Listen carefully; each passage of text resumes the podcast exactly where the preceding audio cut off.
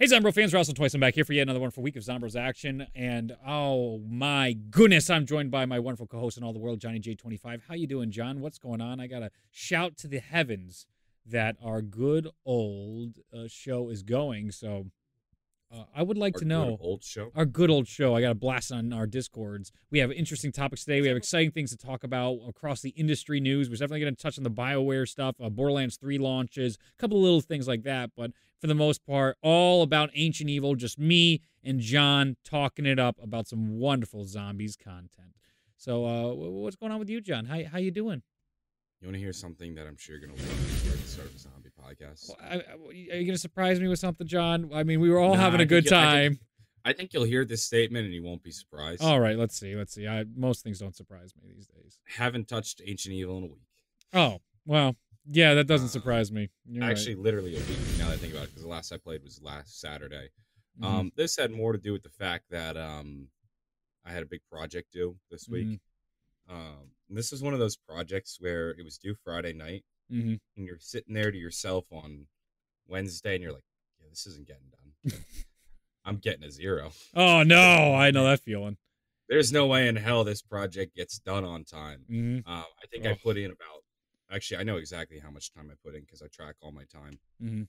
Um, I put in 18 hours of work on this one individual project. I remember it was like Thursday at midnight, Mhm. and it was one of those projects that I have to be connected to the school servers to actually run. Oh, yep, Like, I'm very familiar with that. programming thing. Yep, So I have to, so I had to be on campus. So I was there on campus at like midnight working Mhm. on the project. I woke up at 9 a.m. on Friday to work on the project to get it done. Meanwhile, I had my parents coming up this Friday. hmm Um, so they came up and they were in town Friday and yesterday. And so it was like, shoot, now I got to make sure this project gets done before my parents get here because obviously, you know, they're not going to drive up and just sit there while I work on a project. Of course. Uh, so yeah, that has been dominating my life. Although I'm in a place now where I have no more exams. I only have one more major project, but I'm hoping to get a jump on it. hmm And then beyond that, I'm chilling for the next month until finals. So definitely gonna be pumping out some more videos. Excited to dive into Ancient Evil. I like this week. I had the plan to make three different Ancient Evil videos. Mhm. Four coming up, like four in the back burner, but there were gonna be three this week. I got around to none of them. Like it was. Tuesday or Wednesday, and I'm just like, yeah, these videos aren't happening. I'm just gonna push them to next week. But I'm excited to get into Ancient Evil, and it, it just it sucks that Treyarch always seems to drop maps at times that are really inconvenient for me. Well, I mean, I was just thinking about how it's so strange for me not to be going through crunch time with all these maps coming out, and now we're dealing with um, no exams, no group projects. Like all that shit is finally over for me, and I can just live a normal life. It's very strange to be coming like when it's getting warm out and not just being able to enjoy life. I, I am. I'll tell you, launches and releases are so much less stressful in the summer, Mhm. and I'd imagine this is just what you go through all the time now, where it's like, Yeah. I've got nothing else to do but this, you Which- know. which is nice in one respect because you say like you say you have nothing else to do, but then I have uh to send out all of our wonderful Zombros mugs at a moment's that notice. John, that John made a mistake on. he shh, don't tell them. All right. Uh, I Um, thought there'd be a little funny mistake. yeah, it is. it thought they is. might There's a little little smudge on it. Yeah, so I made- it's not gonna focus, but it's Oh, that's gonna look really blurry on mine. Yeah, Yeah, it's not gonna come in. Basically, I was, I was, um, I made, I made, I made the design for the mug. I took the, I took the mic from the poster and our Mhm. logo and everything, and, and that's how I designed it.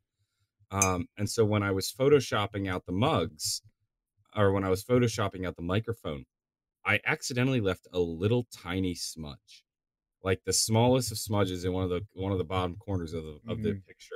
And Reed just sends me a picture. He's like, he's like, yeah, you made this mistake, and now it's on every mug.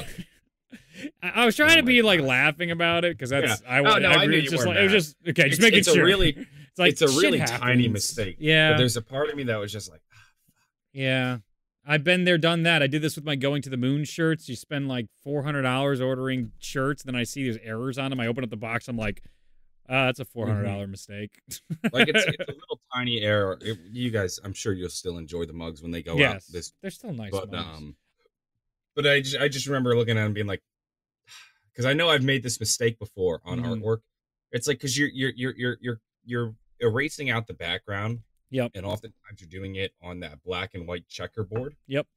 And when you do that, it very it's very easy to miss little bits. Yeah, especially because the opacity is low, so you might have Exactly. erased it, when they but have a it's low only opacity. like twenty percent Um, still there. It's very difficult. Sometimes what I'll do is I'll, I'll put like a stroke on everything, and the stroke really shows all those little straggly bits. But I Mm-hmm. just didn't think to do that. You know why? Because I, I prepared those mugs the day or the night before we were leaving for Los Angeles. I think Mhm. I had gotten them all. I think I had gotten the order already and set to go by like midnight, and then I went to bed at two and flew out at like four. Mhm. So that was that was a crunch there. I apologize, but now every mug that'll go out has character. It does. What I was more surprised with is you picked the exact same design as my rad mugs, the white and the blue. Like that. Oh, we didn't even talk about that. We didn't try to do that.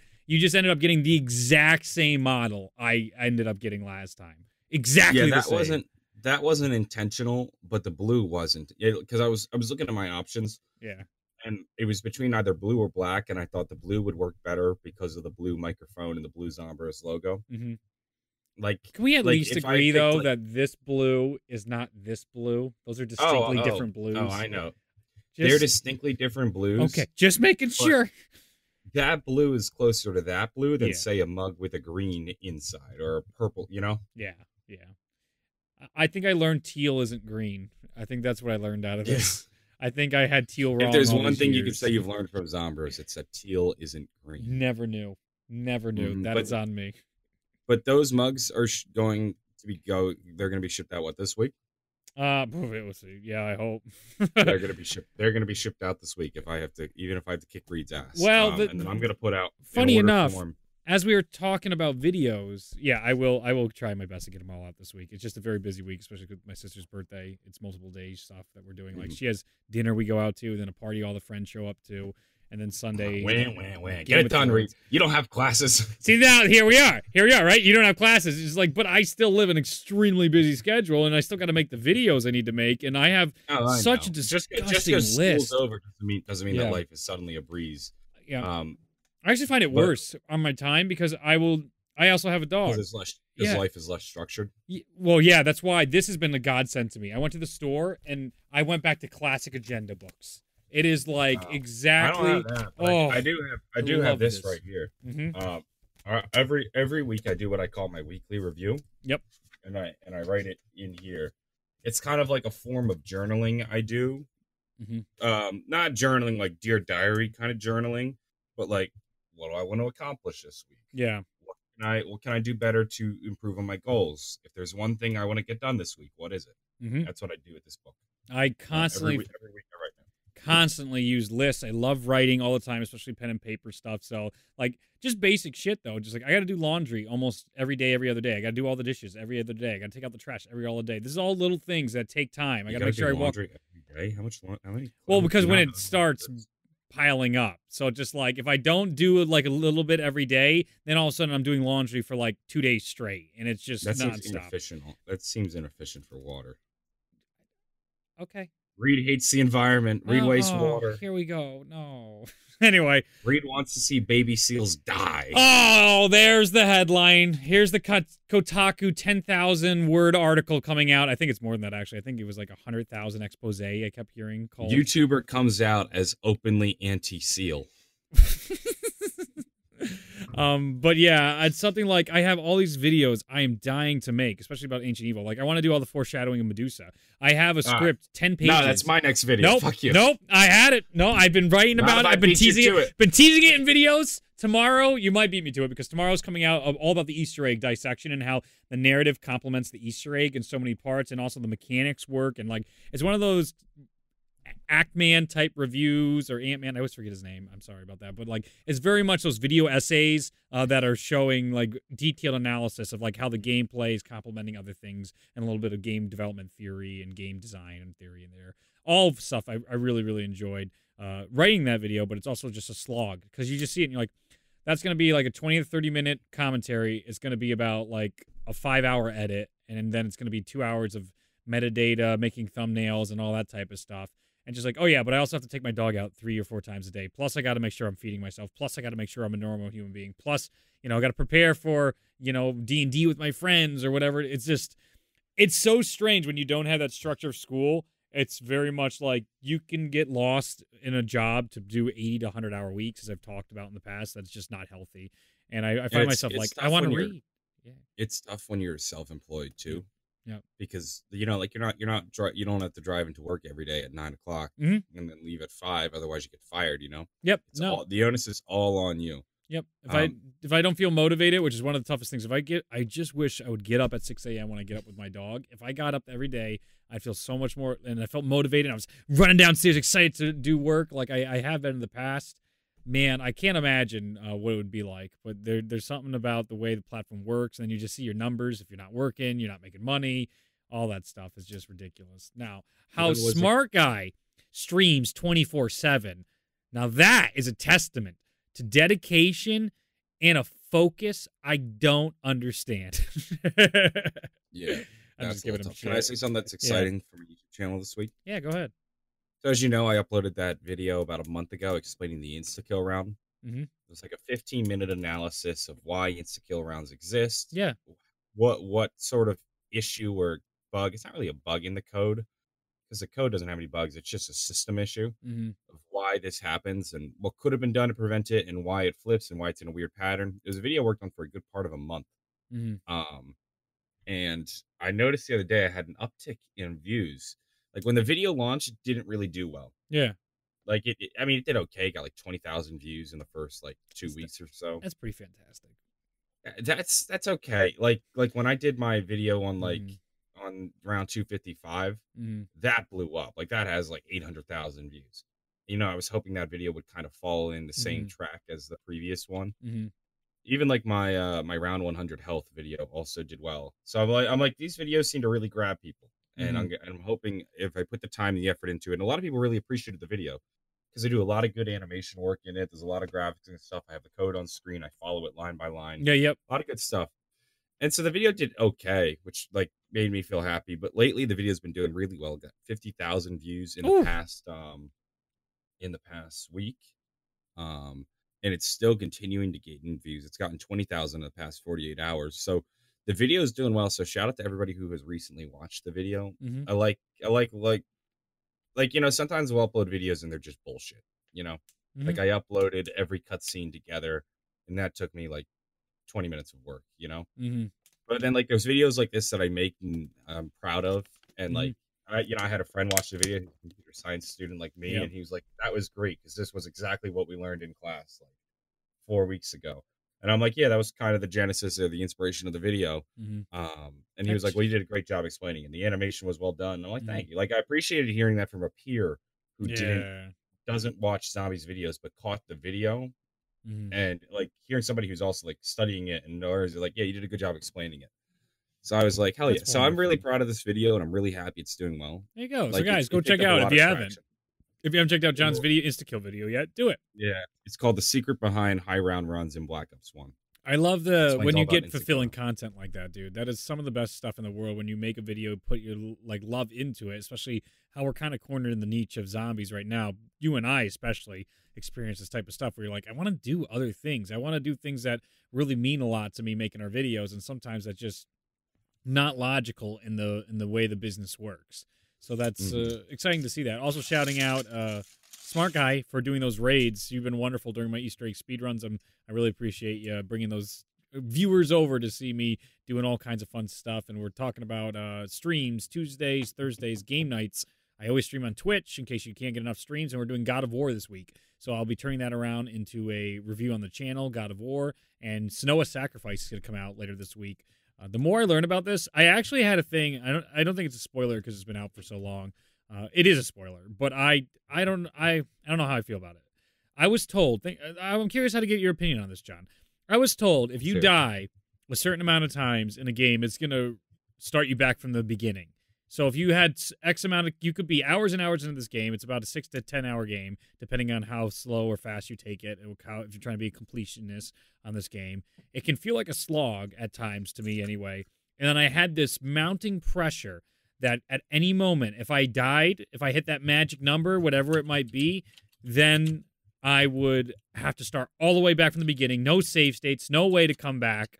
I mean, have you ever played have you ever played enter the gungeon well, I know there's games that have that. Absolutely had that fe- uh, feature. Like uh, I think Castlevania, one of the most classic games ever, has that feature. You die enough times and you have to start the whole thing over. Um, Well, have you have you played this game specifically? though? no, Enter I have not played that one. No. So Enter the Gungeon, it's a it's a relatively recent, and by recent I think like a year old top down shooter. Uh, has like a nice like eight bit art style. I'm not eight bit, but like I don't know how best to describe, but you know, like it's Mhm. It's got an aesthetic to it that makes it seem older than it is. Sure. Um, you know, have to go. I don't know. It's not eight bit, but it's like intentionally pixel art. You know? yeah, yeah, yeah. Pixel art would probably be really, the best way to really fun it. game, really difficult game, and um, it's one of those games. There's only five levels. hmm Each level maybe takes you 20, 25, 30 minutes. You know, Mhm. actually, that's that's a, if you're going slow, it takes that long. Really, each level maybe takes you ten minutes, fifteen Okay. minutes, but they're very difficult. Mhm. Like I've played this game quite a bit, and the farthest I can get to is the second dungeon because every time you die, you restart at the first dungeon. And the game also cha- each level changes every time you replay it. hmm Oh, apparently Enter the Gungeon is three years old. Yeah, I just saw that as well. I only recently found it. Um, but the levels change each time you play. Like there's a little bit of randomization to them, hmm and so there, there's something about it that I think makes the game very frustrating every time you die. And but you're also getting better at the same time, so it's a little bit easier each time. Sure. so it's a style of it's a style of progression within a game that I find frustrating.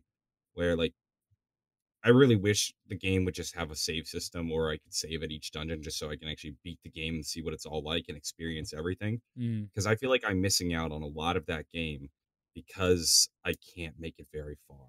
Now this Um, isn't a But- fascinating but, discussion. but if I yeah, do yeah. if I do it though, and if I eventually beat it, that's gonna be really rewarding. yeah, Like, you know, you know, you know, like like getting to the end of the second dungeon felt like a real accomplishment because because I had to labor over it. You know, Mhm. I I thi- I'm very torn on this style of play because I I want to experience everything, but Mhm. I can't because I'm not good enough. And if I want to get good enough, that's going to be a 40, 50 hour grind. Right. There's something fast like that also brings up like the Dark Souls franchise or Bloodborne or brings up the most recent uh, I think it's what Sekiro Shadows Die Twice. That's a big conversation right now is whether people want to play this whole game. We don't want to watch the whole damn thing. Uh, but you know, there needs to be an easy mode. And there's literally two people on the same site. I think it was Forbes arguing this saying one one author goes like we need an easy mode and then the other author goes, "No we don't. Absolutely no easy mode. That's not how this game should work." And it's I think in games like the Dark Souls franchise, I think there's a really good conversation to be had. Uh, Sacrifice is very much a game that they went out of their way to deal with mental health issues. It's a very big narrative, but I believe there's also a a mode that's more narrative driven. So just like you're basically not playing and you're watching it. So I guess they they do supplement that, and that's what I I gotta wrap my head around because I chose to play the harder mode. But after all was said and done, and I had this mounting pressure that was going around that at any moment it could all be taken away from me, and it was very narrative driven. And I very much feel a lot of the game is it's it's like I don't want to play through that again. That was really rough to experience seeing that because it's dealing with these very difficult topics. It's not true. It's just a rumor that was perpetrate uh perpetrated. No, it's not perpetrated. Perpetuated. spread, no, Perpetuated. Um, thank you though. Uh, Throughout the community to try and add that extra stress to players playing it, to give you that extra uh, worry, like uh, the main character has. That if she fails, right, she you you have that same urgency that if you don't do it right, it erases your save data and you fail. It's the same thing she feels that she's she's worried it's going to fail because she doesn't accomplish her task or whatever. I feel like that was just unnecessary stress in a game that was already stressing me to like the nines. So that was one of those things that I feel like I would have enjoyed that game more if I didn't have my viewers uh and I don't know if they knew or not because I kept trying to find articles and ton of articles were saying this is how it is, this is how it is, this is how it is, and then all of a sudden like trying to find anything there was a ton of articles like oh no this actually isn't a thing. And no one could find an instance when the game restarted on you. And I was like oh oh that's such a that's such a weird just whole you got- you got- sentiment right? Yeah. Like it's it's so interesting, and I, I don't know, and that affected my gaming experience. I don't know how something like that would like impact zombies because we have stuff like leaks coming from uh, beta testers or the QA testers rather. We we have all sorts of like Jason Blundell says Voyage of Despair's got to be the hardest map. Well, how does that affect us and our expectations when we interpret and play these maps versus an Ancient Well, Evil where they don't say anything and they just let a trailer speak for itself? I, I hate I hate the idea of when Treyarch and other studios have had a really bad habit of doing this, and they talk about our game is going to be. It's like when they say, "Remember, our game is going to be the scariest game," yes, yes. and you come into the game, and now that standard has been set, so that is the that is the bar to which you judge it. Mhm. Whereas I think sometimes it is better to just drop an Ancient Evil or drop a Dead of the Night. I mean, obviously, hype up and promote your game. Yes, market it. I don't believe I don't believe in setting the standard of difficulty Mhm. unless you're unless you're really going out of your way to be a dick.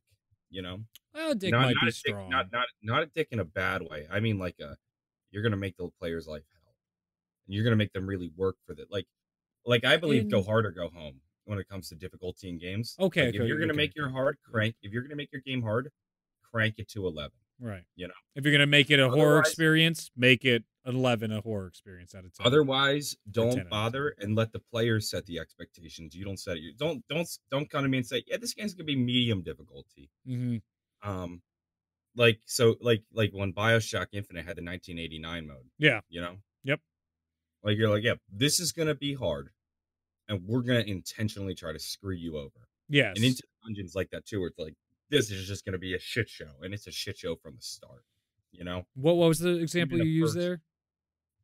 into Enter the Gungeon. Oh, and yeah, yeah, okay, thank you. I didn't hear it. Yes. Okay. Yeah. like you're gonna start off right away like zombies i don't think with the exception of maybe hardcore hmm ever has a map where you're like yeah this one is way harder than the others you Yeah, know I feel obviously different maps cater to different play styles i think shangri-la is harder than say ascension hundred percent, hundred percent. but i don't play voyage of despair and go oh man this one's too hard for me in fact Mm-hmm. i think that my highest round on black ops 4 is on voyage of despair Hmm. you know so to hear jason say yeah this is the hardest map makes me go really It's like I cas I, I casually got to a high round on that map one day just because I was playing it, enjoying it, kept going, but I never said to myself, "Oh, this is I really grinded out this this round, whatever run." hmm It's it's interesting how expectations really impact uh, so much in entertainment. Like something we learn about in business and marketing is you you never tell a consumer what they do with their product.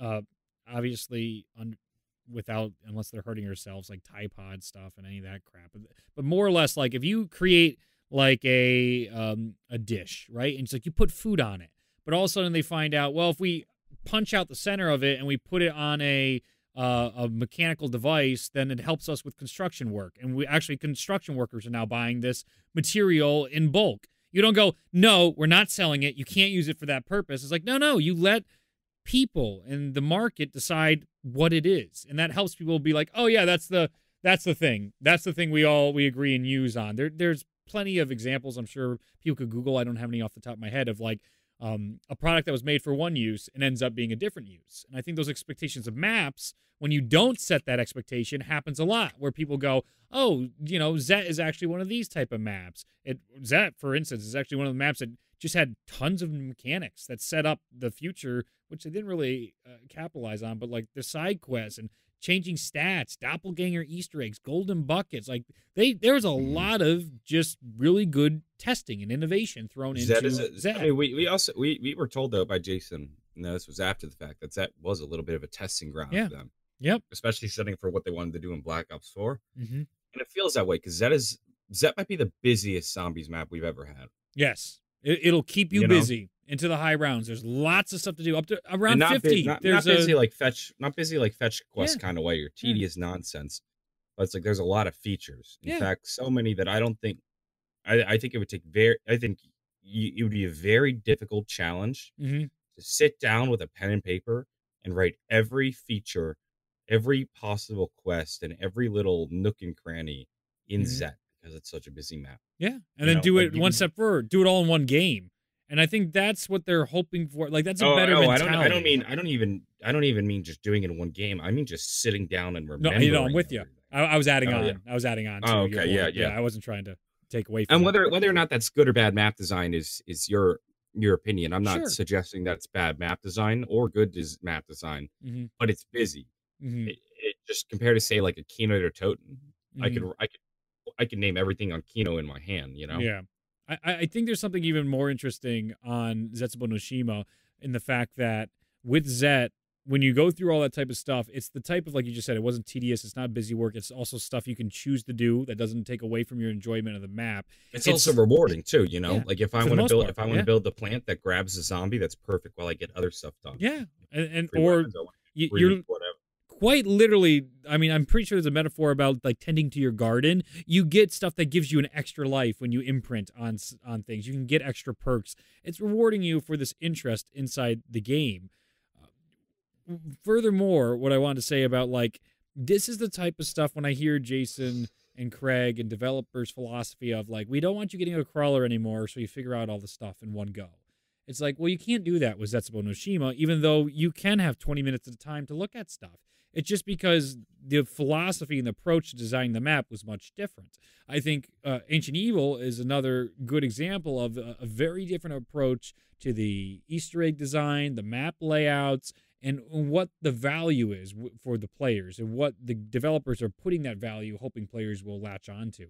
I mean, even giving us a chance to have those skeletons that go really, really slow with the spears. If you run away from them, they'll start going really slow. It gives you this wonderful opportunity to explore the map. And if you're exploring the map, interact with anything, John. You said you haven't played it too mm-hmm. much, but go to any painting on a wall, and Oracle's going to tell you about the lore, the Greek lore. I find myself doing stuff now that I used to do in the past that made me fall in love with Black Ops 1 and World at War Zombies. I absolutely love the fact that I go up and I, I hit a, hear a mural and I go, oh, well, what is that story? And I get to Google the story of how Medusa came to be, how Perseus is, what his relationship is with Pegasus, what's going on inside Delphi, the Oracle of Delphi, Greek mythology between what is Zeus's eagles and how what's his relationship between all these characters, what is Python and Apollo, Apollo's trial, his eternal flame, all real things, just taken into different contexts. Even the Oh, yeah. vapors. Fun little story about that that I uh, I believe uh, my community was telling me about. I, I believe I that was the told you. context. Did you tell me about the vapors?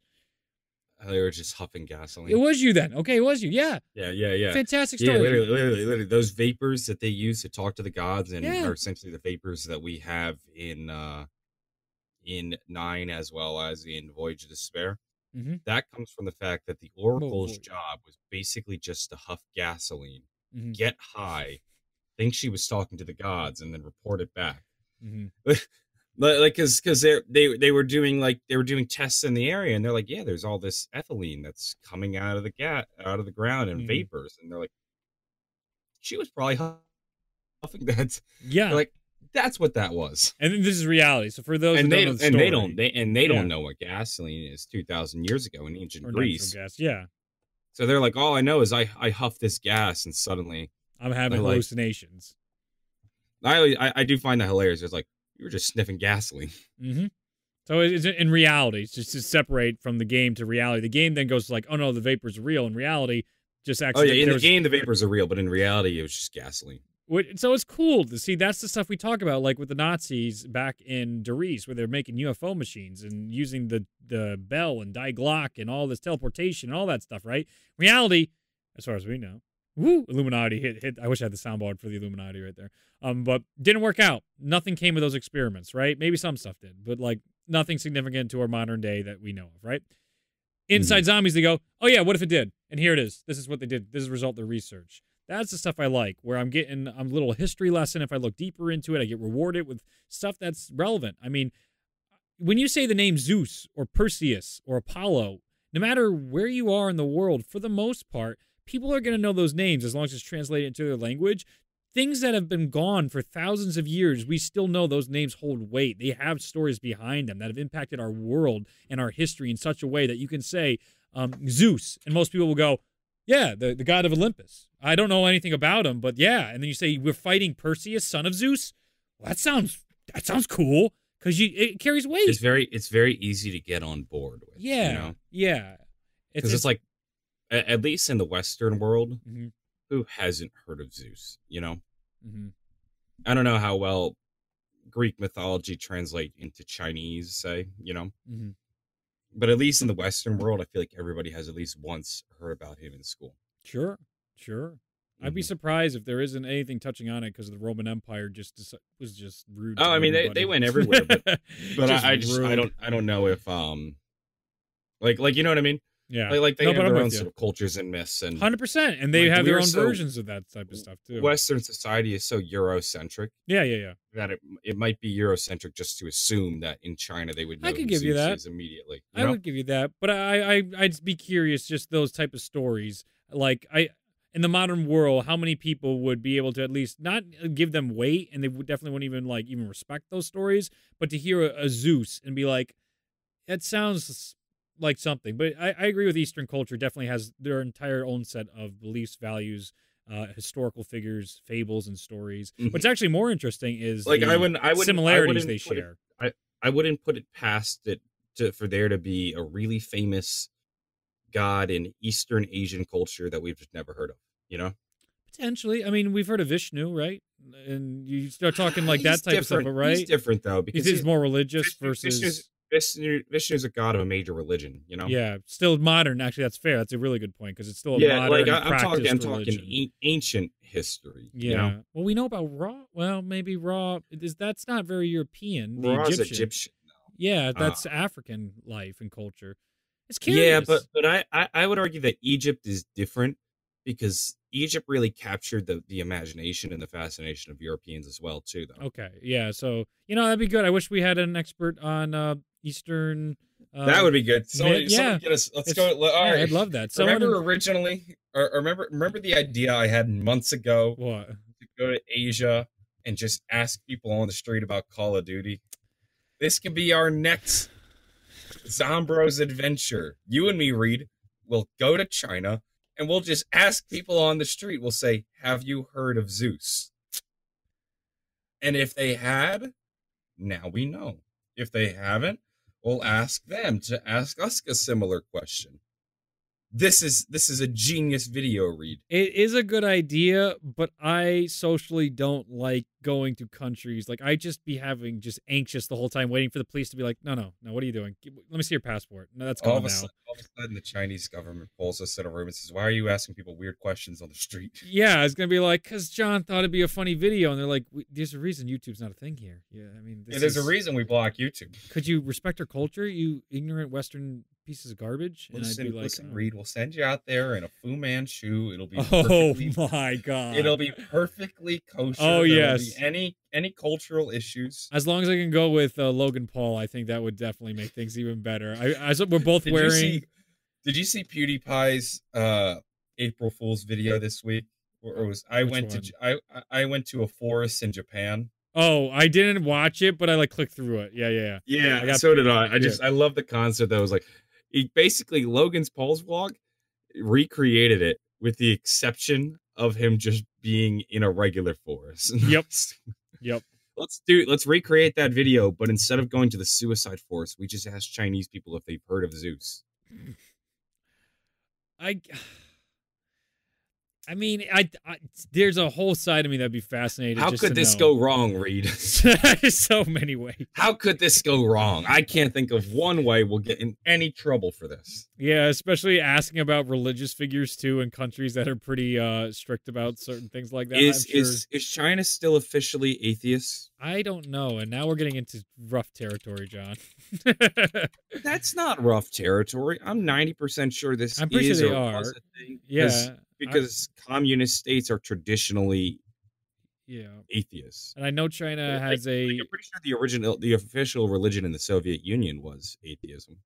I, I don't know. I, I actually don't. Uh, I don't know that. According, according to the Wikipedia article called "Irreligion in China," they have a pie chart that says 75% are unaffiliated slash Chinese folk religion, 15% Buddhist, Mhm. 2% Christian, Mhm. 3% Muslim, Hmm. um, and then seven percent um, a mix of folk sections and Taoist church. That's pretty big given the numbers of like 1.3 billion people. So 3% Oh, yeah, of right. 1.3 I mean, billion, 1.6 billion is huge. That's How many that's people in China? significant. Let's Google this real fast. It's China population 1.3 to 1.6. It's somewhere in there. oh 1.38 according to Wikipedia. So if we do if we do calculator, India is, I think, right on their tail at 1.2, or or they're getting there. I can't remember if that was the projected values or if that's their current values. I'm pretty sure they're over a billion to India, the two most populous populated um, countries in the entirety of the world. Nobody cares about India's billions because they had a billion of them and they still can't beat one Swedish boy. I love it. I love that video, dude. T series video was the congratulations T series video. I keep playing that music, man. I can't help Yeah, it. It's so it's a good. good song. I love it, man. God damn. What's great too is that they made that like three months ago. Did you watch Boy in a Band's video Yep. on it? I did. That guy's so depressing, though. Holy God. I mean, he takes depression to a whole nother level. I watched another music video he made with the odd ones out, and man, man, Seven percent of three billion is uh ninety six million. That's a lot. Oh. Our That- population, Amer- now America for the Americans. That's don't give a more people than PewDiePie has subscribers. Sure, but like Americans in the entirety of America, including Hawaii and Alaska, we're about 325 million. So that's one. That would be one third of America being, uh, what was it, Muslim or Muslim? Uh, oh, no, that was Taoist. Taoist? Taoist. One third of America being Taoist. That's amazing. Taoism's really interesting too. Culture. It's all about like letting go of. From what I barely know of it, I only read very surface level shit. So anybody, I think, I think we went over for like a week in the seventh grade. yeah. So you're welcome to And I correct me on definitely that. can't speak on it. but it's very like uh letting go of materialistic stuff and i really like that concept of just it's very it's very so much about finding that stuff that really matters i'm not sure if it's so much an Mhm. inner peace i think that's a different religion but at the very least it's very much like letting go of superficial shit and that's a pretty cool idea i like that type of Mhm. stuff um All right, let's get back on to zombies. Yeah, let's let's talk ancient evil speed runs. Well, that's the thing with ancient evil. Like, I, it's so rooted in history. We're not going to be able to avoid that those conversations too much, which I, I love. It's it's great. But speedruns, uh, a blast. I love this because it gives a whole new level of intensity and difficulty to uh, ancient evil as a whole. Because people will say, "Oh, it's an easy map," just like they'll criticize Ascension or Der Eisendrache as an, an easy map.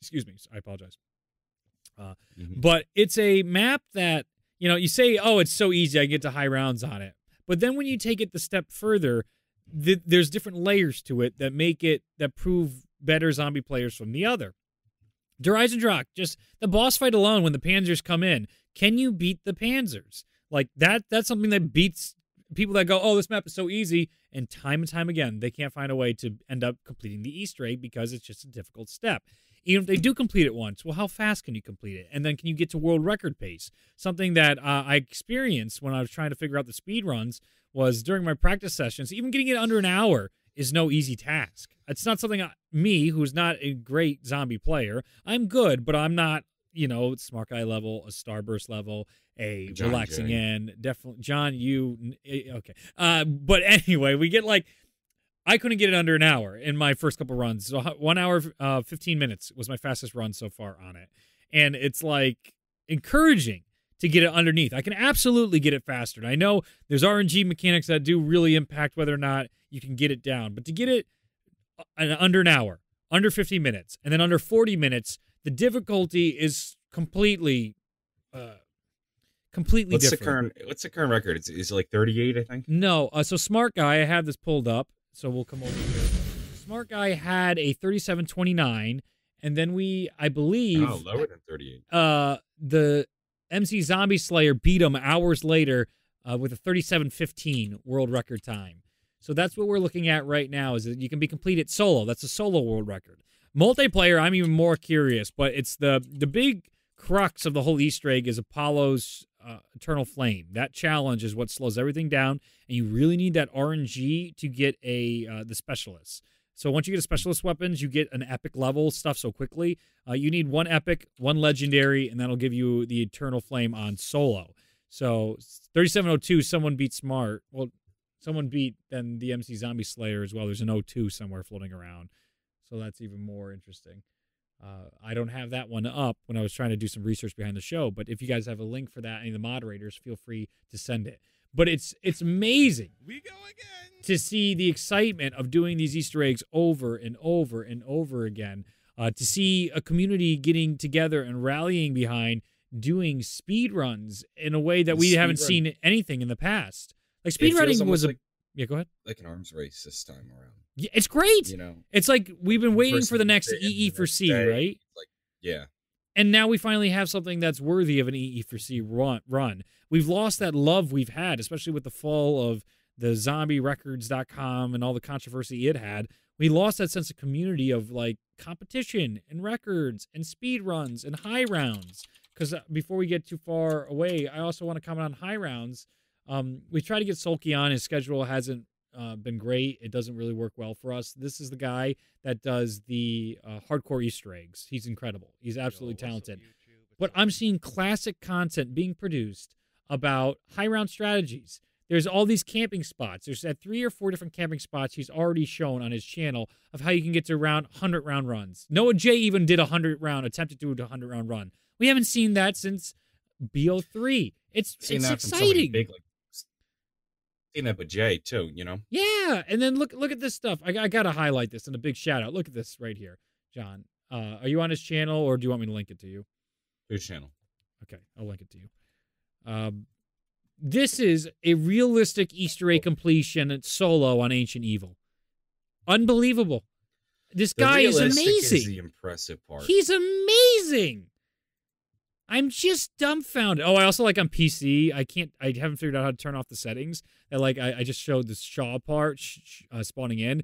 I get the updates like spawning bot in, bot bot connected, It's like Shaw bot in the game. so it's oh, is can't so that you can do the. Bruno? the Yeah. Bruno.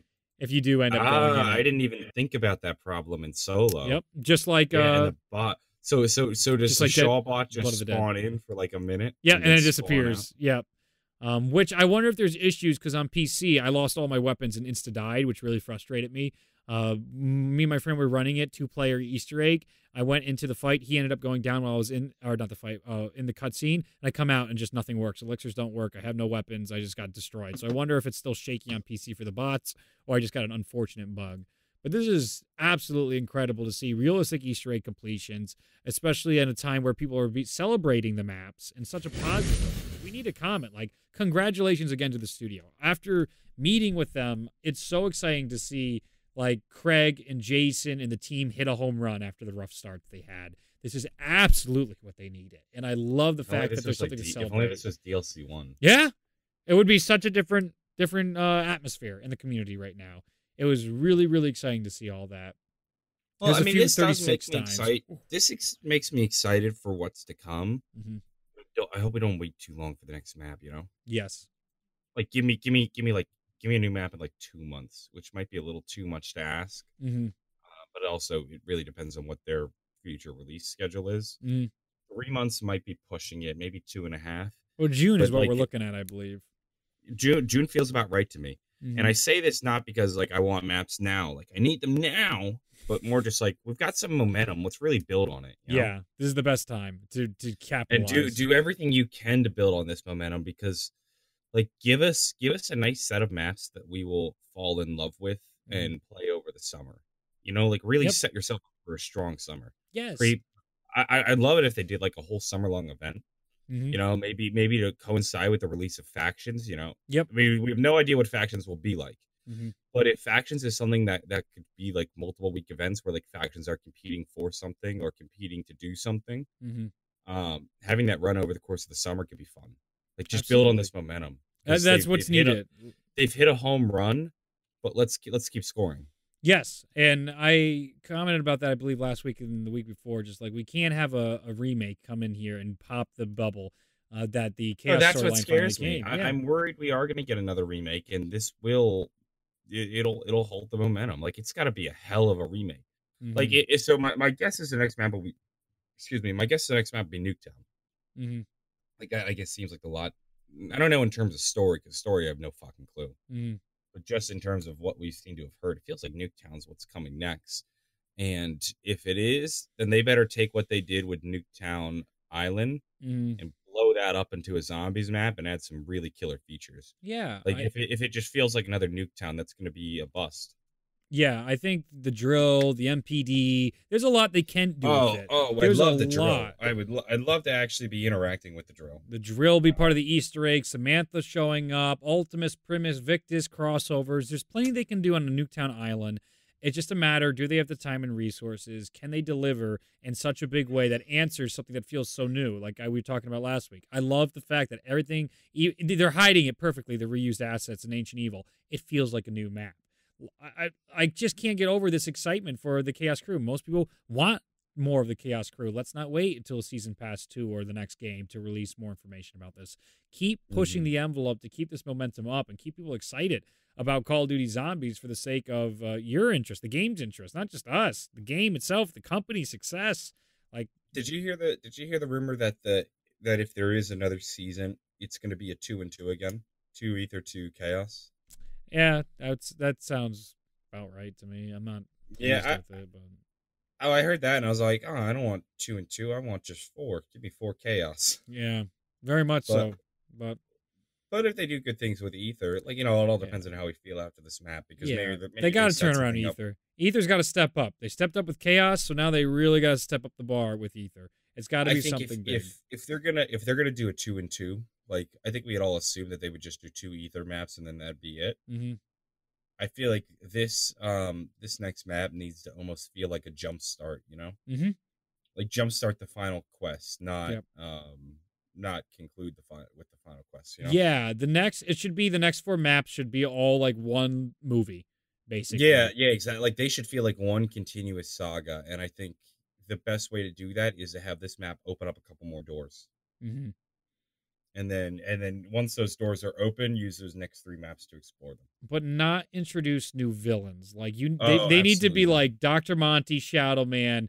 Here are the stakes. Here's the player agency. Exactly. Like I want I want this map to set up the stakes. I Mhm. want it to set up the goal, and also and also set up what the end game is. You Yeah. know. Like is is Dr. Monty like kidnapping children? Well, they, they that's that's pretty universal. Oh, he's not a good guy. He's holding Yeah. children in a basement. That's not cool. It should be it should be very clear who the bad guys is. It should Mm-hmm. be very clear how we win or what it's going to take to win.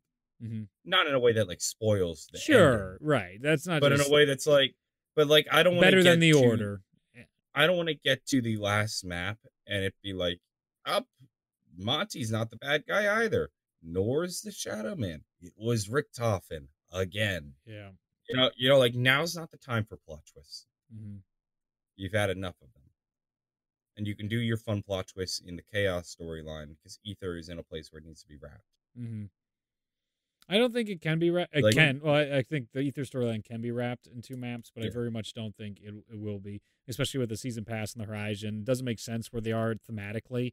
I mean, yeah, I I, I, have my strong opinions about Classified. Is just another one of the cases of uh, I waited five five eight years for my Ultimus story to continue. Uh, and I say old my in the sense of as a someone who's a massive enthusiast of the Ultimus crew to get a very underwhelming experience uh, for them to be like, "We'll just wait till next time." It's just like I don't, I don't want to wait anymore. I just, I really don't want to wait till next time to see how this is going to play out. I mean, all of Bo2 was horrible when it comes to that storyline. We were all excited about the end of Moon, and then they just that doesn't exist, doesn't happen. We're focusing on the transit crew, hardly acknowledges anything of the past, and then finally Barry just gave us this little, oh, oh, oh my God, where's this been? And then it, it seems to happen over and over again. So Ether has got a long way to prove, I think, in my eyes, which I never thought to be uh, to be the case. They they made the chaos better by making the Ether worse. Just just take the if- Ether I don't know if they made Ether worse in the way that um I don't know if they made it worse, maybe by making like I don't know if I disagree with that statement that Ether is worse, but it definitely fine. feels That's like fine. Ether is second rate now to Chaos because Chaos is more interesting. Yeah, I, I, I feel like as much as I've loved um Ultimus over the years and like what they represent and what they could be, like the like I've talked about, the fun and the logic is these idiots, these people that are pieces of garbage, figuring out to become good people. It's it's like redemption arcs. It's like becoming enlightened, trying to figure out, oh shit, we got to do something good for people. Um, i- it's it's a shame to see the treatment they get, and then where I say it, it's not I feel like it takes away is just seeing like Apothicons, uh, Cthulhu lore entered into the game, having just some of the most front like Primus constantly doing what they're doing. Richtofen for how many maps do we have to hear about the blood? How many maps do we have to hear about like, oh, I can't tell you.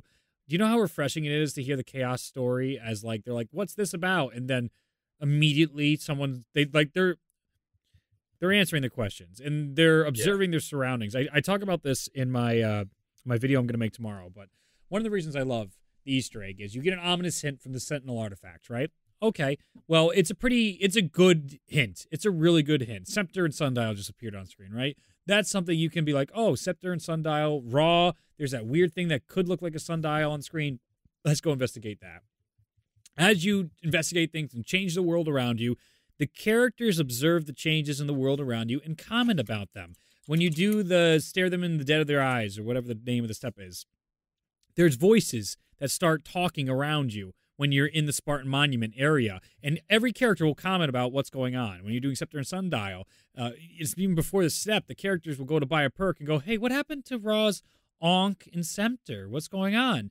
This is stuff that makes us not only connect with these characters like we did in Shangri La and Call of the Dead, where we're hearing conversations. They're real people. It, it, it, makes this bond between player and character so much better because they're observing the world around them and then they're helping you get a little farther in the Easter egg.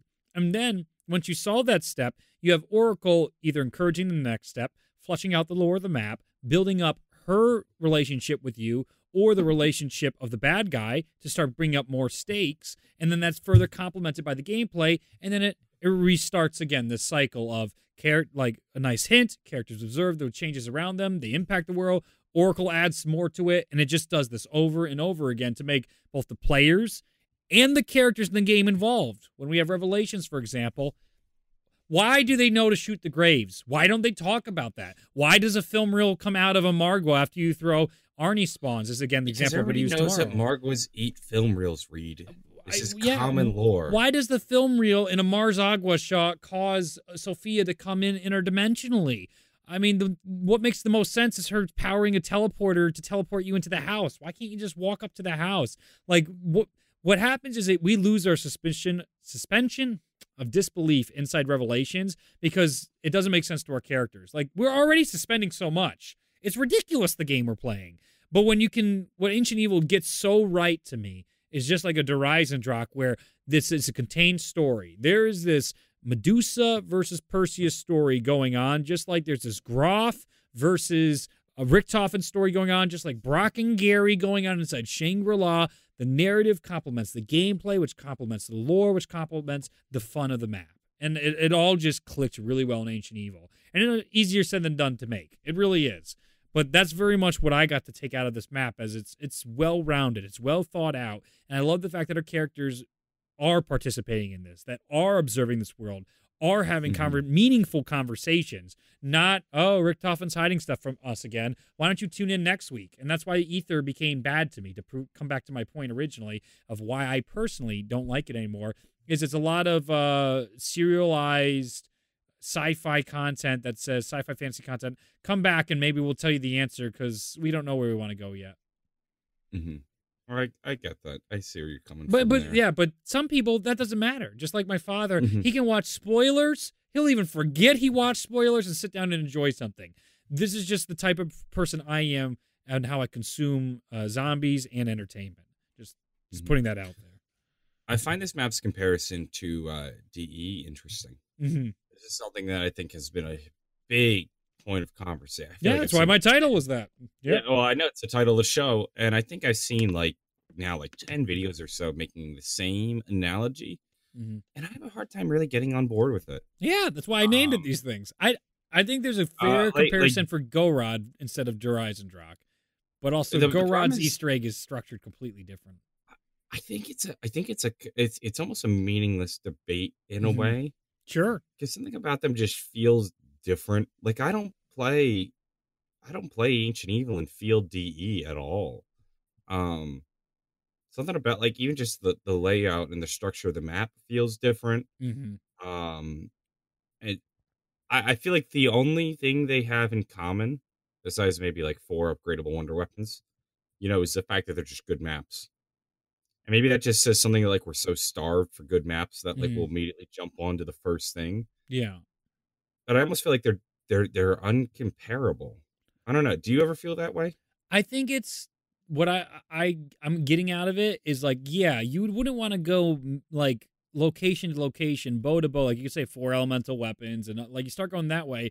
I think it's more the sentiment that the the Mhm. big hit of Black Ops Three is Yeah, almost okay. undeniably Der Eisendrache. So people are trying to say, is this the undeniable hit I- map of But BO4? I, I worry that's I worry that's unfair to Ancient Evil. Sure.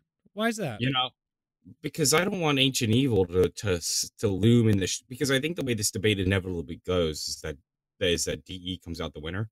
Sure. Sure. I don't think Ancient Evil really wins this debate, and even wins it in an objective debate either, because because I don't think people can be objective about it. Mhm. Like I think I think people are just going to hold DE to a higher level, just Sure. one because of nostalgia. Yeah. So it's it's like you're hindering the potential of the map by comparing it to this high standard. Maybe. I, I haven't felt many people like though I do see in chat occasionally people being like no and you know having their opinions about it whenever that comparison That's it. up. Like I, I, I- I'd rather live in its own space than live in a circle called DE clones. you right, know? right. So that's what I think why you can make the comparison without losing that Also, I don't want because every it's map not from DE. here. I don't want every map from here on out. The debate being, is this the next DE? hmm You know, like why does every good map have to have to be compared to DE? Why can't a good map just be a good map? See, that's why I'm hoping it's just the excitement because I haven't had people, I haven't seen people tearing down Ancient Evil because it's not DE. I've seen a lot of celebration, like, oh, it's a good map like DE. Um, and just like this, again, Crimstar, DE's too easy. It's like, well, to a point. How do you play it? What are your s- standards? And that's what I was trying to say earlier.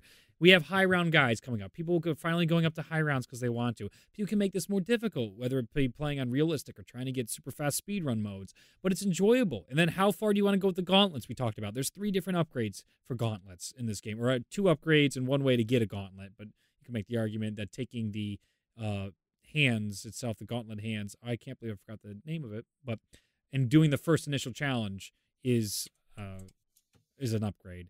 It's it's such a tiered map. I think there's so much depth to Ancient Evil. It makes it stand alone in Black Ops 4.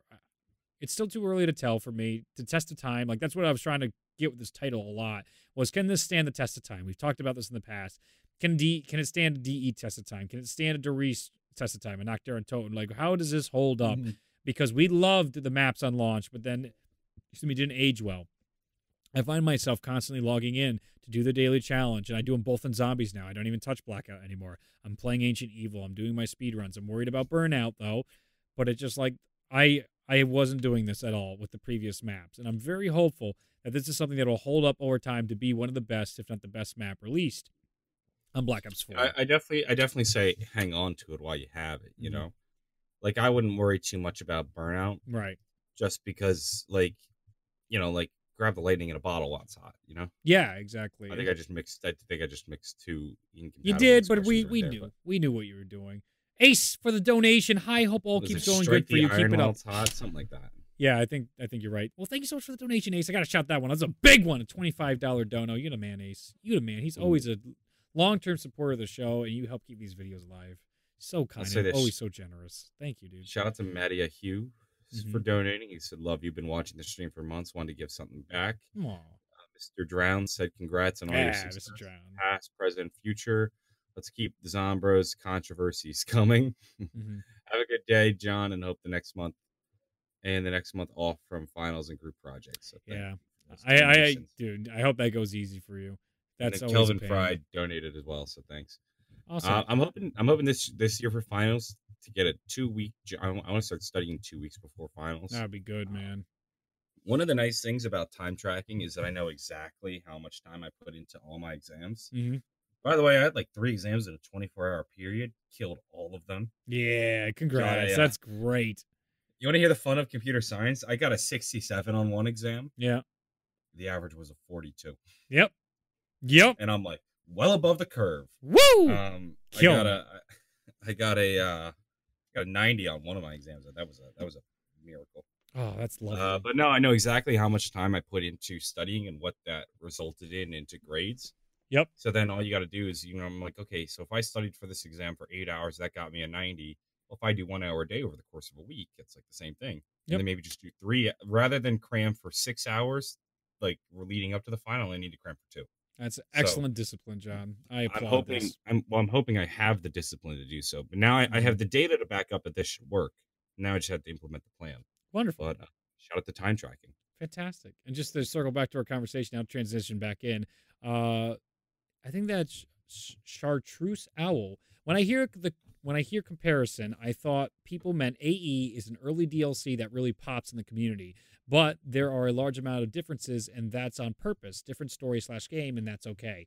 I agree with that sentiment. I really think that's what people are really celebrating with this map is that it is a really good early DLC that has its own identity. It is really fun, and people finally have something to be happy about in this community.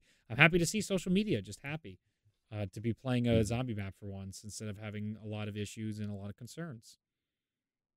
Instead of being full of hatred and rage. You know what else? So this is kind of the Bioware topic I, I want to touch on a little bit now since you brought that up. I was watching uh, Skill Up. He's one of the best reviewers I've come across. Him, Angry Joe is hit or miss with me with stuff, but he is uh, a massive video game reviewer. There's a whole bunch of them out there. And Skill Up Mhm. made a review really coming hard on Anthem, and he was really going analytically and logically to the points of what his issues were with the map. And he was called out by you know EA. They have a program uh, and other other influencers, commenters. They said he was toxic. He was trying to get uh, clicks, uh, getting what is it? Hate videos get clicks, controversial videos get clicks, negative media gets clicks. So that's why he was saying these things. So this stuff was Mhm. being used against him in this context on his review, and he was justified in his points. He made follow ups and so on, but all of his points even come out later that were indefensible. Even fandoms of Anthem couldn't defend after this expose by Kotaku. I got to read the guy's name because uh, Jason, uh, is it Schreier? Schreier? I apologize again. I am horrific with names, and I apologize if I do that. I'll link the article again. This guy's made waves in the gaming industry. It's a really, really big deal. Uh, the article he's come across, or the investigative reporting he did about what went wrong in Anthem, it is a long one. This is a, a very long piece. It takes you quite a while to read through it all, but it discusses bombshells about, like, for instance, as uh, I did hear Angry Joe put it, the game we saw at E E3 2017 was a game that the developers were seeing for the first time because there was no vision. There was a lot of mismanagement. There was people having nervous breakdowns constantly crying. There was over 40 reports of people leaving because of stress and never coming back to work because of how bad the development cycle was. EA wasn't even the bad guy in this. I feel like this is something that I, I feel very strongly about. I've brought up on this show quite often is about development time.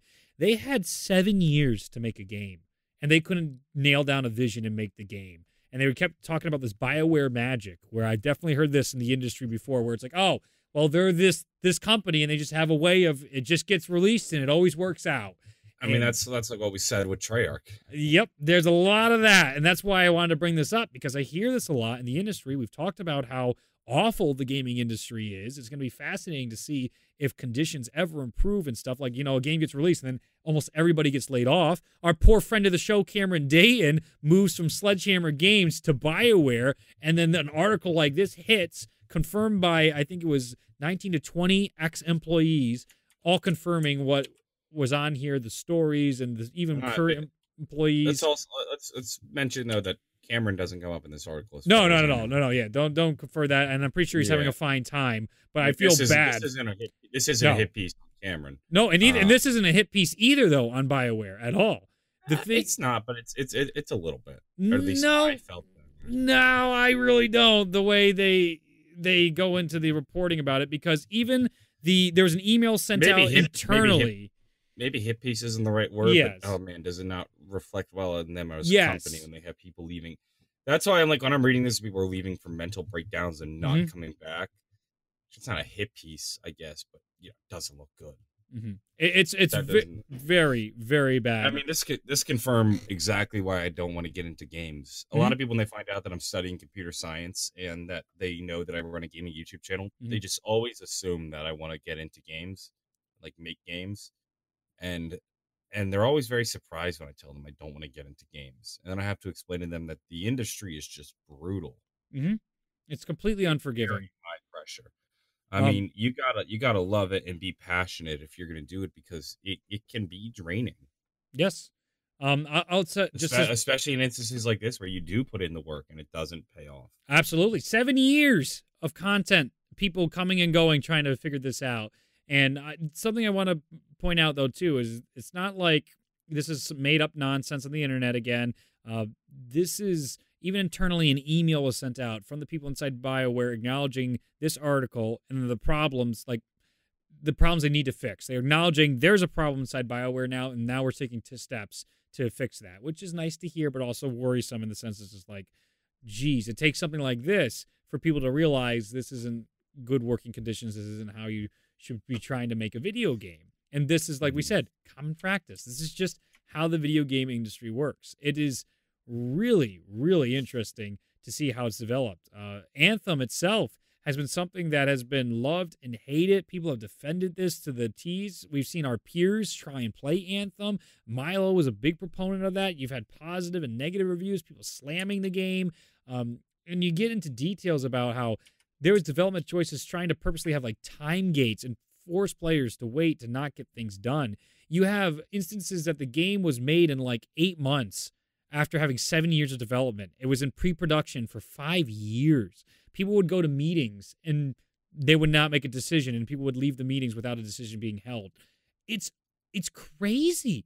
It's absolutely crazy to see games, this industry, have something like this happen, especially in a timeline so long. I look at Treyarch Studios with their three year turn turnaround, and all I wish is they had, you know, a Square Enix timeline like they do with Kingdom Hearts, where we're gonna, or a Naughty Dog, when they say when it's right, we'll release it. When the game is what we want, and then you see something like this where they get seven years, and I mean, and EA came at six years in 2017. They go, all right, what do you got? We want to see something. I can't fault EA.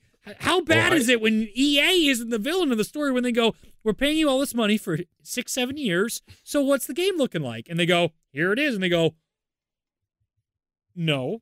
Uh, I think- no. Try again. I think though, I, I think there's a law of diminishing return yes. effect going on when Yes. you develop it for seven, eight years. Yes. Like Duke I, I Nukem think, effect.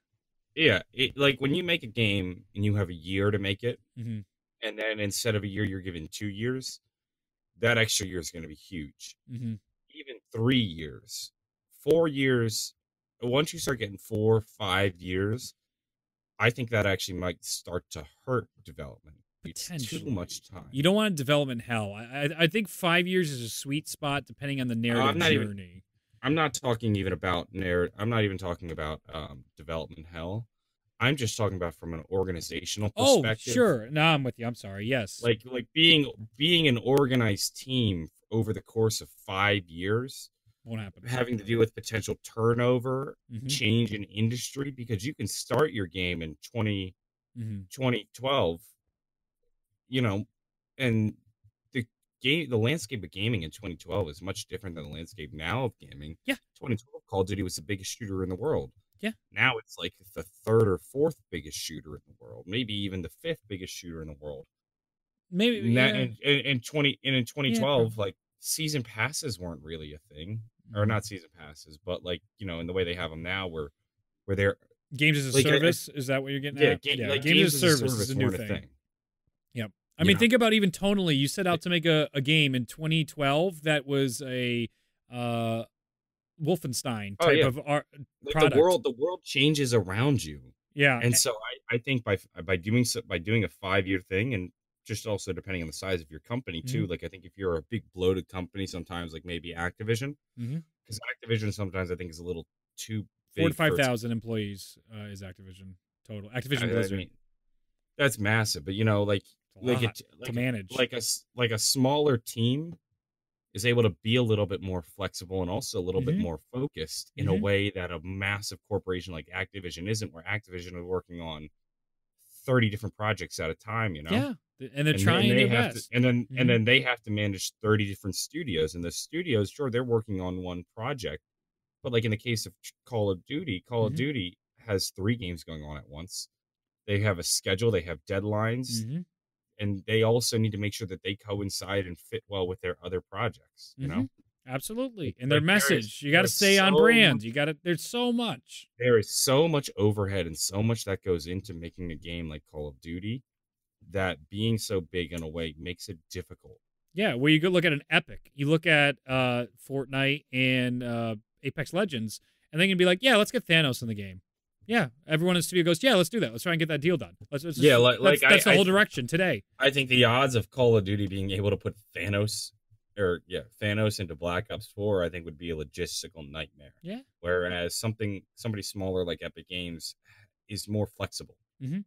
And they can they can hammer that out relatively quickly. I mean, think about what I brought up earlier. Senua's Sacrifice. It's a a twenty person studio running on Unreal Engine four that tackles psychosis and mental health disorders.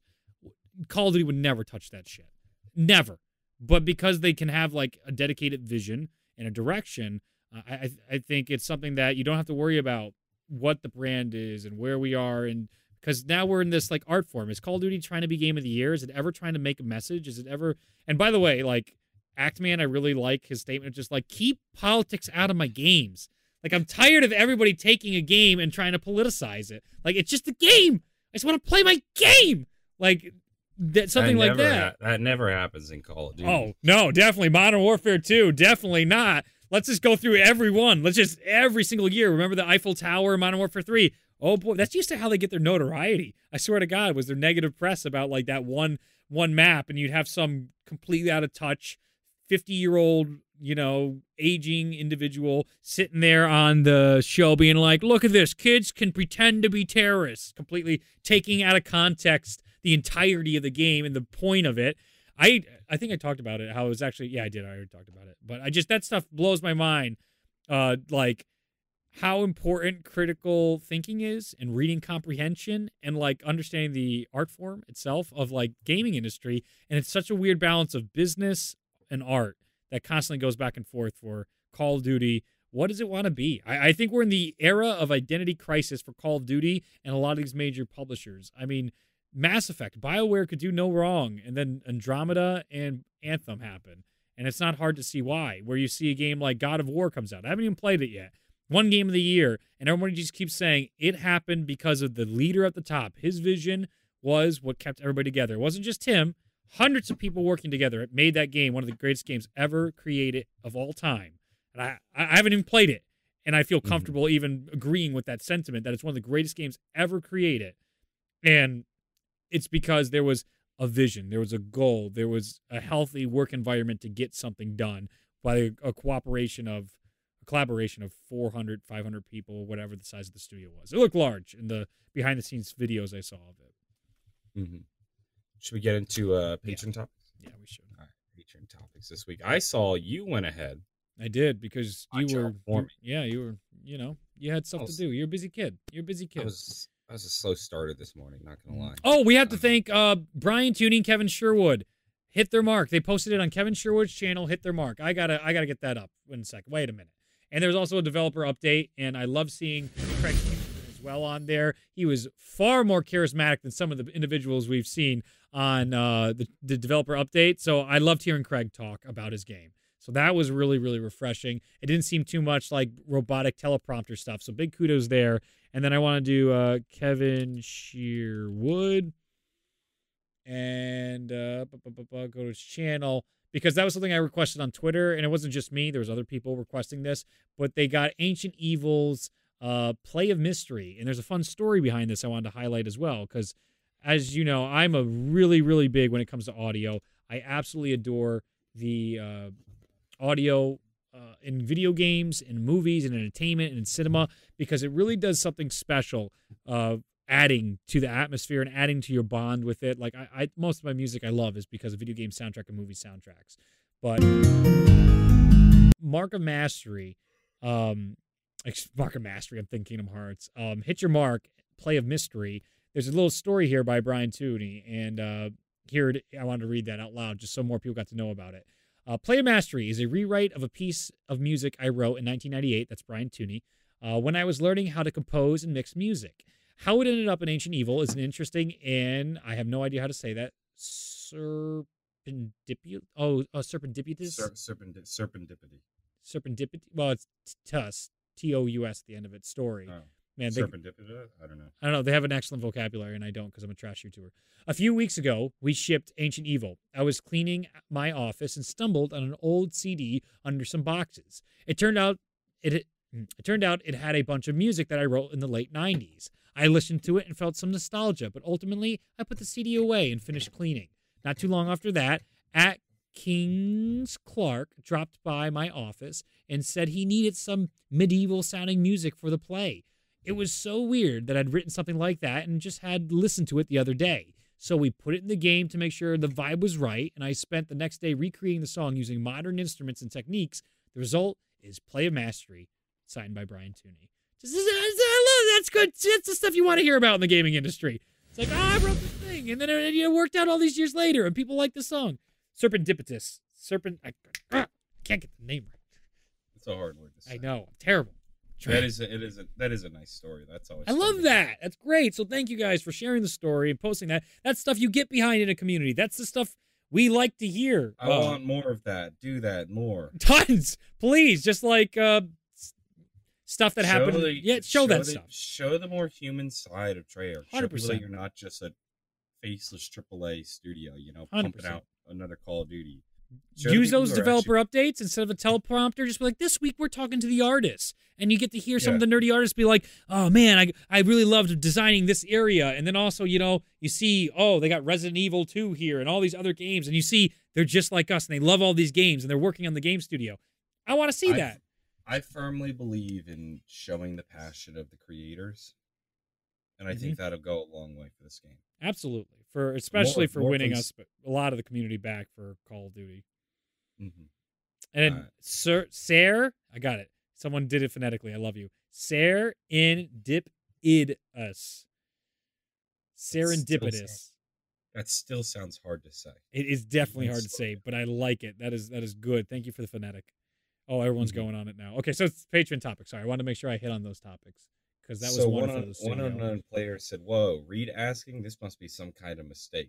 That's how I felt when I saw it. I don't need Yeah, this. is a mistake.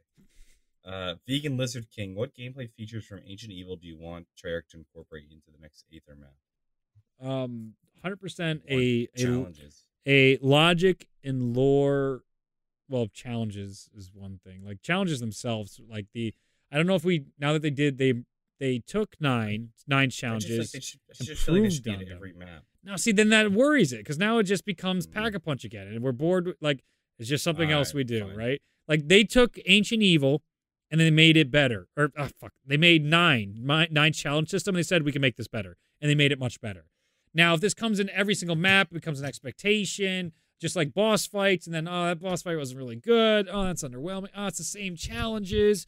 Now we're sitting here telling them every map they got to come up with five new challenges, and then, then we get into the gauntlet issues, and I mean they're already coming up with thirty challenges for a map. Now we got to do on top of that for these. It's a good feature, and it's something I do want to see.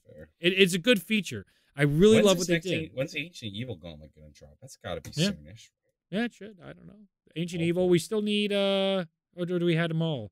We do No, have I them think all. we do have We have them all. So Ancient Evil, Dead of the Night. We don't have Dead of the Night. Ah, yeah. Need Dead that one Night. We have, we, have, we have all the originals, just not Dead of the Night. Yep. And Ancient Evil. All So- right, next one. Uh, this one comes from Big Zesty. He says, "What's your favorite theory about where this storyline will go? We'll read get Atlantis?" I want it. Oh, So, so I think I feel like I feel like Ale- Library of Alexandria. Yeah, definitely. I, I, the clear the clear choice for the next map. Do or do we have any other theories? um, that's the strongest one, and I believe they've made connections that that'll take place in an Egyptian. We'll finally be getting a pyramid type map, and we're going to be over there because of the connection to the Library of Alexandria. That would be great. I'd Um, love in it. terms of like, in terms of actual character theories, um, a big question now is what is Scarlett's origin? Yeah, it's know, great. I love it. Where does she Demigod come or from? Is she, something. is she is she the daughter of a god? Is she is she just normal? Maybe. I don't think so. I mean, she's Probably not. from the quotes that we've gotten in game, and even like the weird Diego. No, I, well, I, I agree that she, I agree that she's not there's normal. so much. What I, what I mean, what I mean is like, are we are are we potentially overthinking it a little? You know. Well, there's a quote from Scarlett saying that like her dad doesn't know if the gods basically dropped her off out of nowhere and whether she's an angel or a demon. I've talked about this before. I got to get the quote again and send it to you. Um, but Mhm. to me, that's like Scarlett showed up as this miracle baby on Alistair Rhodes, who's this like scholar of of history and all this type of stuff, and clearly this dude trying to save humanity. It's your main character type of role. It's definitely something like you drop. Uh, oh man, there, there's definitely movies that have done this in the past, but you drop it right on the doorstep, just like oh, I'll raise it like my own child, but they're meant for greater and bigger things, and they don't even know. And then the the parent themselves are like, you're not my, you're actually someone It's else. like- it's actually, like- it's actually it's like Hercules. It's exactly Hercules. It's exactly Hercules. Hercules. All right. I was trying to find other it's- it is examples, not Greek, but exactly Hercules, actually. Um, Tribute 347 says, Reed, if you were to get a second dog, what type of dog would you get? I I, I don't think you're. I don't think you're up for the challenge of a second dog. I don't think I'll ever get a right puppy again. Then again, like I'm, I'm I go through these ebbs and flows where I'm like, I'll never get a dog again, and then I'm just like, I love this thing more than life. Like I was just reading uh, a stupid post on Imgur before I got started getting rid of all my social media a couple days ago, and it was I'm in like I'm in a sandwich shop and I'm almost in tears as they're reading like, don't ever leave your dog when you have to put them down because all they do is look for you as as I'm here and now it's my job to be in their last moments in life to be getting them into the next world. I'm just sitting there being like, I, I can't handle this. Like I could like I I 100% will be there with my dog till the day she dies. And then I have other thoughts where I'm like, what if I just open the door and let her go? What if she just runs away and never comes back? I'd be free of her. bad. Yeah, well, it's a ebb and flow. All right, sometimes I'm tired. I, I at six in the morning when she wakes me up, I'm like, you know, maybe you don't come back. And then other times I'm like, oh, I love you so I can't. I mean, mm-hmm. it is what it is. But another dog would be something I hope that would be fun to play with with her. That would chill her out. Um, my favorite dog of all time is a German Shepherd, but I have allergies. I grew into him around 19 years old because you know, screw me, man. And I really want a German Shepherd, but I can't do well with shedding dogs. So I have to go with dogs that hardly shed, and that's super frustrating. Mhm. Okay. Um, Dr. Monty says, "Where's the Google form for international people?" Uh, that's coming out in the next day or two. Yep, that's There getting will there. be there'll be an announcement on the uh, the What's- dis- What's wait wait? What's is it a corgi? That's the other dog I was looking into. That's apparently a good friend of the Welsh Terrier. Uh, do you, do you, is it? It's like the, everyone loves corgis, right? They're short little things. They're like the internet's love Yeah. love child. Okay, Mhm. that one too. Sorry, keep going. corgis are cute. Um, I just lost my place as I went to go Google corgi. Sorry.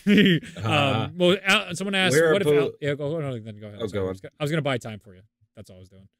Yeah. Uh, C ball twenty says, "What's your favorite summer slash spring activity?" Um, summer.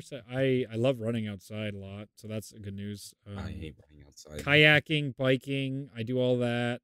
Um, wiffle ball, baseball. I will. I you know how sad it is now that I'm older and I'm like uh, YouTube sucks so much that like I I don't know if I really could be a part of a league like a rec league for baseball. I was thinking about like can I get a pitching machine and like a portable uh uh generator so I could bring a pitching machine, have it self feed so I can get batting practice with myself because I have no one to to throw BP at me anymore. Like going to a batting cage sucks. I like going on the field and seeing where it's actually going. And I want somebody to throw it in anywhere from like 70 to 80 miles per hour because I'm not strong enough to hit it 340. But Mhm. when there's enough speed that supplies the power, and then I can hit balls like 340 out of the ballpark.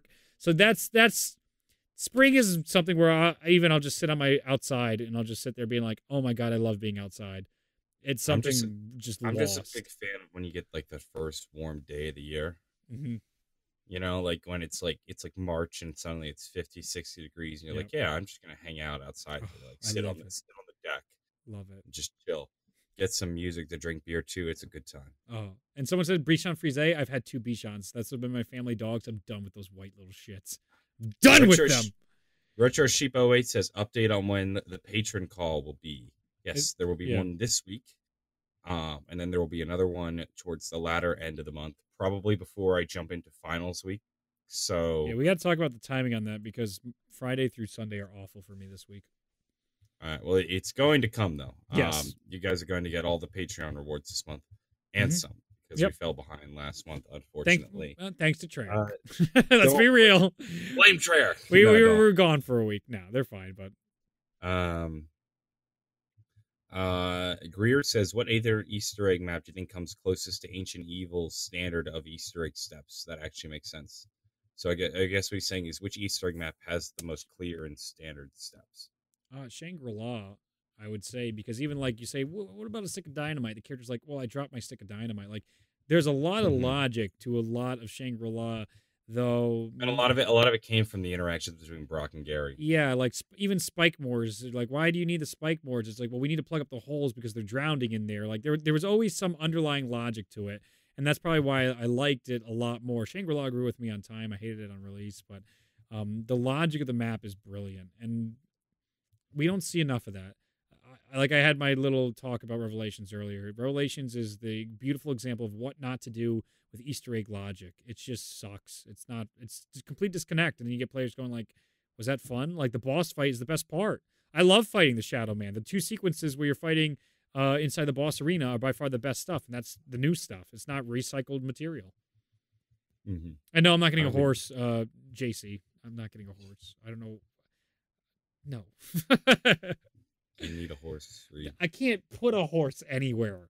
You need a you need a horse to Actually, go down the old country road. My my aunt used they used to race horses. They have a whole barn full of stalls. They used to own tons of horses and stuff like that. That is something my family is super done with.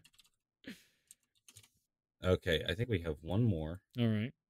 Um, this one comes from Dabo. He says, "Do you think Black Ops 4 is finally getting the content it deserves?" I don't think it's getting the content it deserves, but I, I feel good about the content that's coming. It's good, and I also don't like the entitlement a little bit there too. It's almost like a, a leading question that we were entitled to better content. Yeah, we got a broken game. Yes, we're not going to excuse AAA companies from shipping broken games. We can't shy away from that. But there's also a balance we got to have where you know this isn't worth ruining people's lives over. It's a game. There's there's an entire team at Treyarch Studios that you hate what they just wasted three four years in their mind potentially wasted three or four years working on blood sweat and tears things that you know every day they're putting in hours and hours of work and it sucks. It's just like anything you do a video. All of us that's such a human universal experience to be like you put all this work into something and it just sucks and it just doesn't work out and everyone's dogging on you. That's not great but we can still acknowledge like hey it's a learning point move forward. Bo4 I, I we all had high expectations. We all had high hopes for it. I I really wished it could be a lot more than it was, but I think I'm at this point now where just accepting it as it is, and it's a lot more fun because Mhm. we're now getting good content. If you keep saying like, "Well, we should have got this on launch," it's like, but we didn't. So what is that going to change except make you mad and not enjoy the game? Like now we're getting good stuff, so let's just have fun with it. What we got. hmm Well, that's gonna wrap things up for uh patrons. But I did also get one uh, last donation from Sure. Thunder Monkey. That apparently I have Monkey. one free super chat donation. Woo! So I guess he donated with. The, do people get free super chat donations? I didn't know if that's a thing, but if that's a thing, do it. Do it. I, I support free super chat donations. yeah, got to compete with that Amazon Prime, Twitch Prime stuff. I'm surprised YouTube Mhm. hasn't had an answer for that. Twitch Prime is amazing. Uh, and also, congrats on JC being phen- phenomenal in uh, his uh, Twitch streams. I'm really proud of him and all that. I love seeing our our community branching out in such a wonderful way. It's interesting to actually see Noah, JC, and Milo streaming and seeing our community flourishing and, and doing well in other uh, avenues. That's what you want to see a lot of.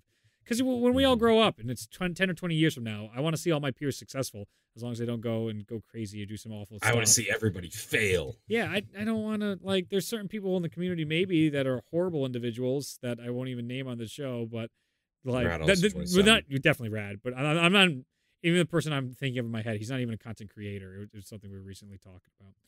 Uh, I digress. Oh. Delta. Big, big, big twenty-four bomb Ooh. or twenty-five bomb. Woo! Thunder Monkey. That unfortunately I've been missing a lot of live episodes due to work. Oh. But I'm glad a pre. Uh, I'm, but I'm gladly a premise supporter. Oh, You guys are awesome. Keep it up. Wow, I, I you guys are originally read premise as premise Uh-oh. because because like it got cut off in half. Yep. So I just see pre, and then on the next line is miss. I'm like premise. I'm like, oh, that's premise. Yep. but- Uh, Thunder Monkey, you're beast for that donation. Thank you. Yep. Um, Asteroid Delta sent the vinyl sign. Oh, Andy just sent the 99 cents as well in Super Chat. You're the best, Uh, Andy. yeah, I, I've been meaning to. uh I don't have it I've been meaning to write you back on um On Discord. Uh, thank you for sending the read. It was received. Yep. I and- appreciate the note too. Even publicly. Assuming- Thank you. assuming Reed isn't a bastard man. I will hopefully be getting it. I haven't even un- unwrapped it yet. Delta keeps telling me like put it on a wall. I'm like, it's not going on my wall. No, I you want him to send it to me. I want it. Yeah, send it so, to me. So I'll Don't be a probably send it to you. Um, I also am gonna have a Mm, spring I'll sale soon. By the way, all my posters coming back. If any of you guys have been looking for that, I'll be selling a limited supply.